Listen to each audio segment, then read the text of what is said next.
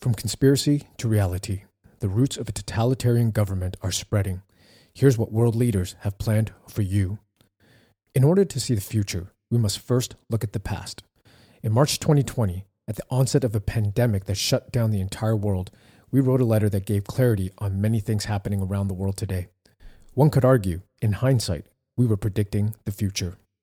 As absurd as that may sound, the reality wasn't that we were predicting the future, but simply showing you the seeds being planted to shape your future. In this letter, we'll reveal how these seeds are now sprouting.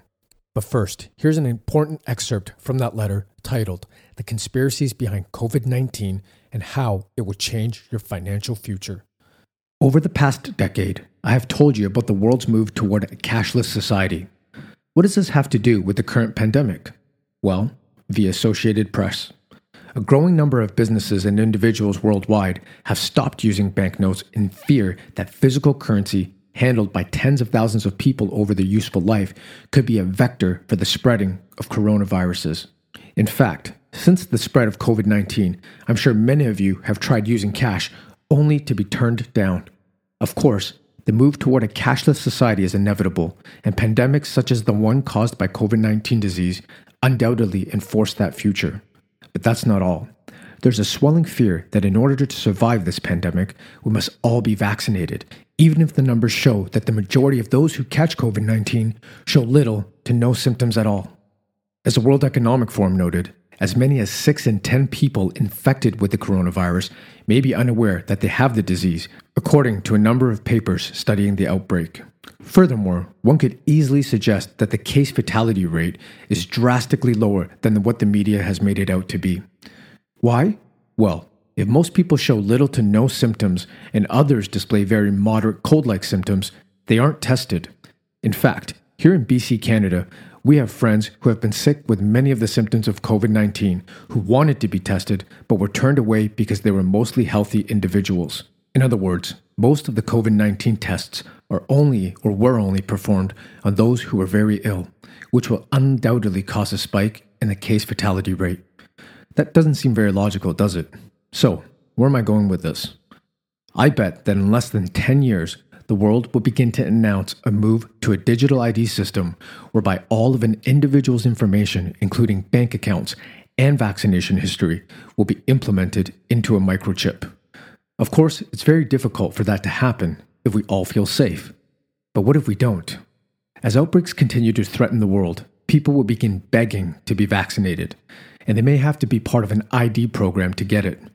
Furthermore, nations around the world will demand a quick and easy system to know if an individual has been vaccinated in order for them to travel between countries. If you think I'm crazy, think again. This type of system is already being tested.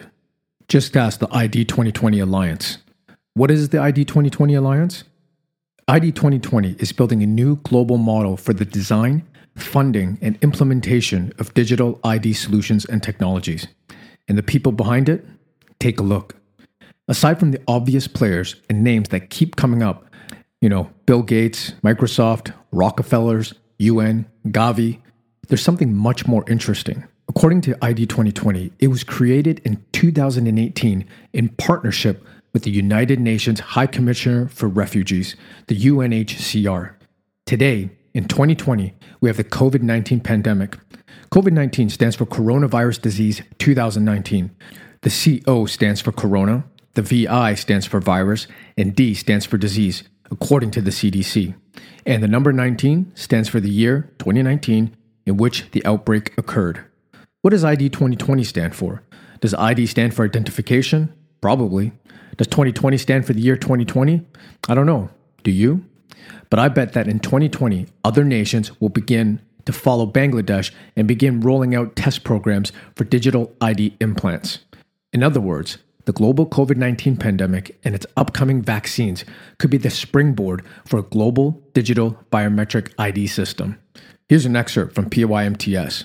Gavi, the Global Vaccine Alliance, for its part, said at the time of the ID 2020 launch that 89% of children and adolescents who do not have identification live where that organization is active, indicating that public health may be the springboard to giving people at birth the records they need later in life to participate fully in the global economy. Perhaps the COVID 19 pandemic, Event 201, see a past newsletter here, and ID 2020 are just coincidences. But they aren't the only ones.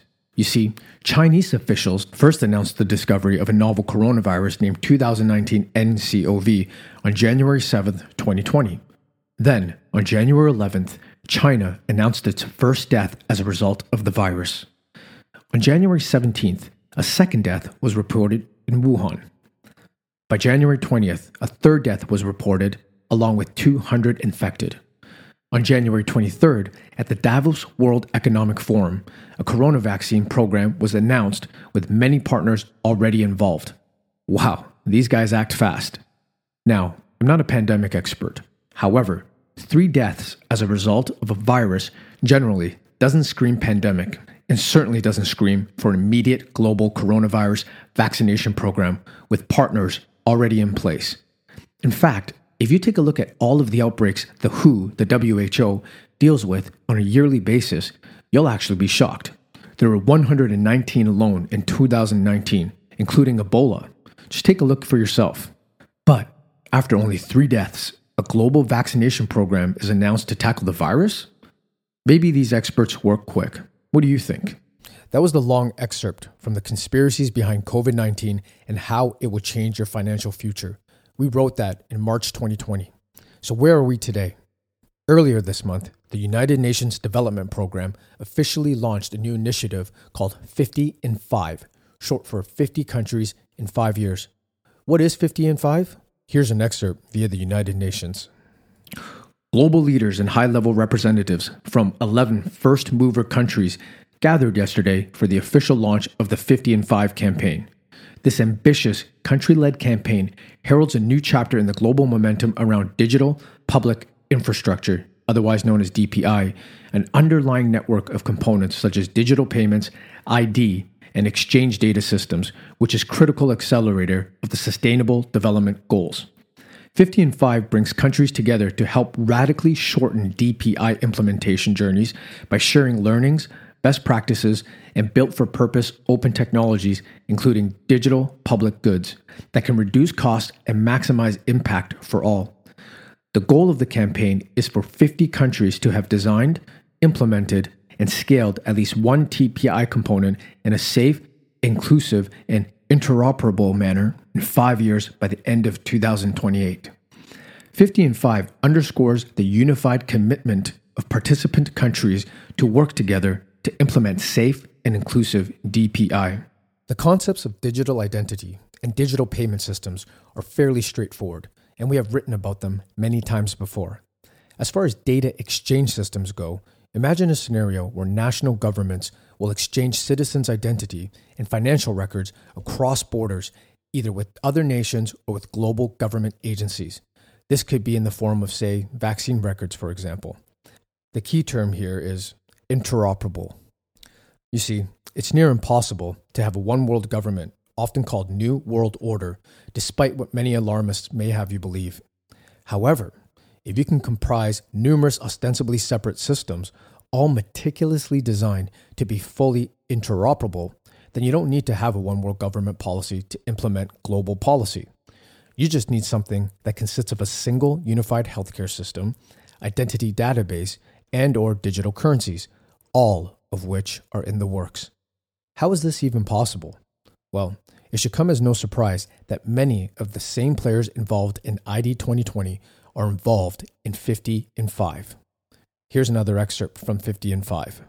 This country led campaign is in collaboration with the Bill and Melinda Gates Foundation, Center for Digital Public Infrastructure, Co Develop, which is funded by the Rockefeller Foundation, the Digital Public Goods Alliance, and the United Nations Development Program, and is supported by GovStack, the Inter American Development Bank, and UNICEF. Could all of this just be a coincidence?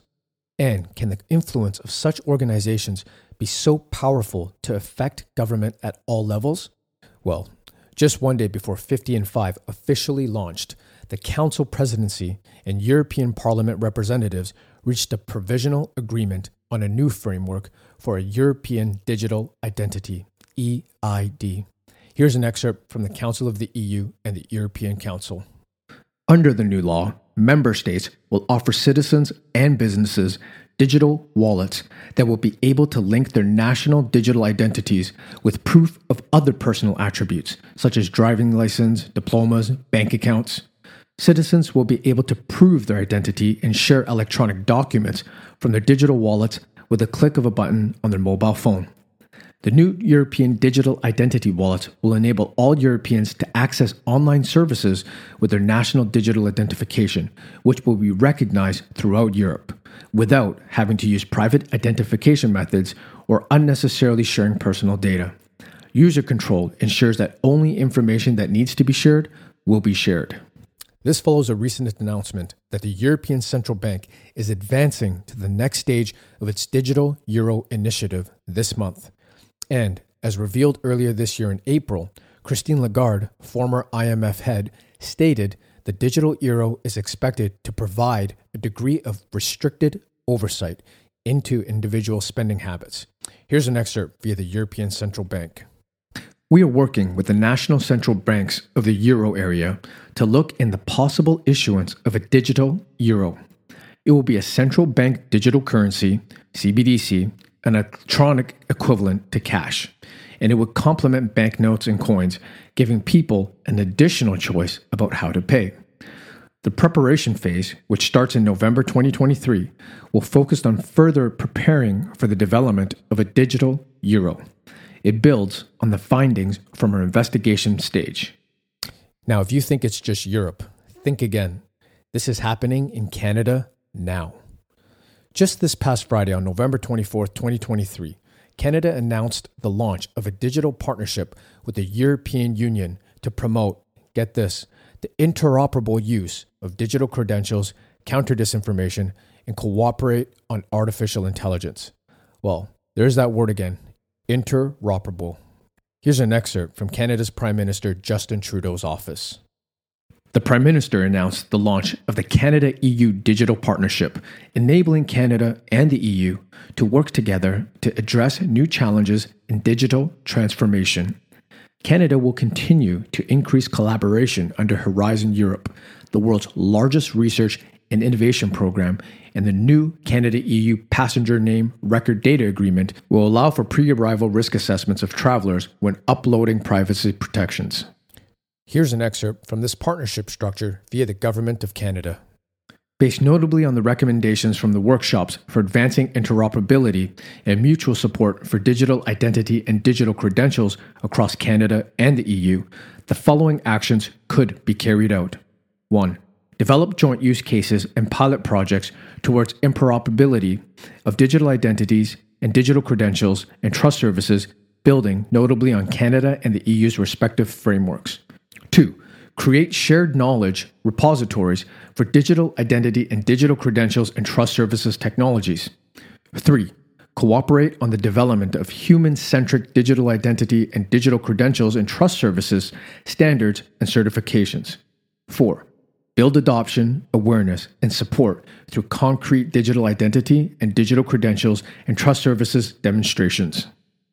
If you've been following the planting of these seeds, you'll notice that Canada is now actively engaged in at least three digital credential initiatives, with two of them being spearheaded by the World Economic Forum. For example, Canada is an active participant in the Agile Nations framework, which includes a digital identification component. And let's not forget that Canada has already concluded its collaboration of the Known Traveler Digital Identity project alongside the Netherlands. The seeds have been planted, the roots are now growing. Should we worry? Well, one could argue that it would be great to never have to carry a wallet again. I misplace mine all the time. However, that small inconvenience may be an insanely worthwhile price to pay if everything goes digital, handing complete control over to the government or whoever is controlling the governments. One look at the COVID pandemic, and you'll see what I mean. Remember when COVID 19 vaccine passports were introduced, restricting travel rights despite no proof that they prevented transmission? The new digital wallets, combined with both your bank accounts and IDs, will push us even further in the direction of control and limitation. Having all documents consolidated in one place makes them vulnerable to being seized with a single click. Don't think this could happen? Well, it already has. Remember when Trudeau's administration froze the bank accounts for those who protested the COVID vaccine and subsequently even revoked insurance rights for drivers involved in the protest blockade in Ottawa? Imagine what governments can do if everything was consolidated digitally and interoperably. Countries would lose autonomy and the powers that be would maintain full control. Just ask the World Health Organization as it attempts to take control of the world's healthcare system via an international pandemic treaty. Imagine a global lockdown forced onto every country. Imagine a globally implemented vaccine program. Imagine losing access to your entire identity or net worth because you don't comply. This will be the future if you continue to vote for governments in favor of such actions. Now, let's go back one more time to our past letter the conspiracies behind COVID 19 and how it would change your financial future. There's no doubt that US President Donald Trump was attempting to lay blame on China for spreading the coronavirus globally. He is, after all, in an economic trade war with China. China, of course, is going to use its resources to push propaganda that it may have been the United States that caused this outbreak. It is, after all, in an economic trade war with the US. No matter what your opinion is, we'll never truly know the real answer. Some might even say that the virus was man made, even though one research says it can't possibly be. It would, however, appear that the US or China is to blame. But that's where we need to take a step back and focus on the bigger picture. You see, neither the US nor China benefit from the coronavirus. Both economies have been hit extremely hard, and both are now resorting to extreme measures to protect not just their economies, but every one of their citizens. When looking for answers, the simplest solution is to look from the top down. Who really benefits from the coronavirus? Not the US, not China, not any country actually, but the players involved in a global vaccination program and a cashless society certainly do, as do the banks who lend money to the most powerful nations in times of massive stimulus. Think of the people involved in the creation of global vaccines and ID implants. They'll have access and control over every individual's vaccination records and finances. And then think of the Federal Reserve, who'll be lending trillions of dollars to the US. When you look at it that way, is China or the US really in control? Given the massive stimulus measures now underway, I have no doubt that gold and other hard assets will skyrocket in value in the coming years. Furthermore, when money goes fully digital via biometric implants, hard assets such as precious metals will become the only real form of off the record wealth. There's a reason why central banks around the world have mostly been net buyers of gold over the past decade.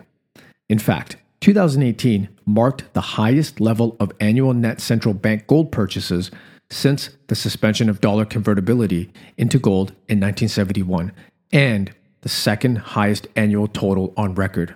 That didn't stop last year. According to the World Gold Council, central banks were net buyers for a 10th consecutive year, with global reserves growing by 650.3 tons, the second highest annual total for 50 years. And if you think gold isn't a safe investment, consider this gold is one of the few assets that is universally permitted by the investment guidelines of the world's central banks.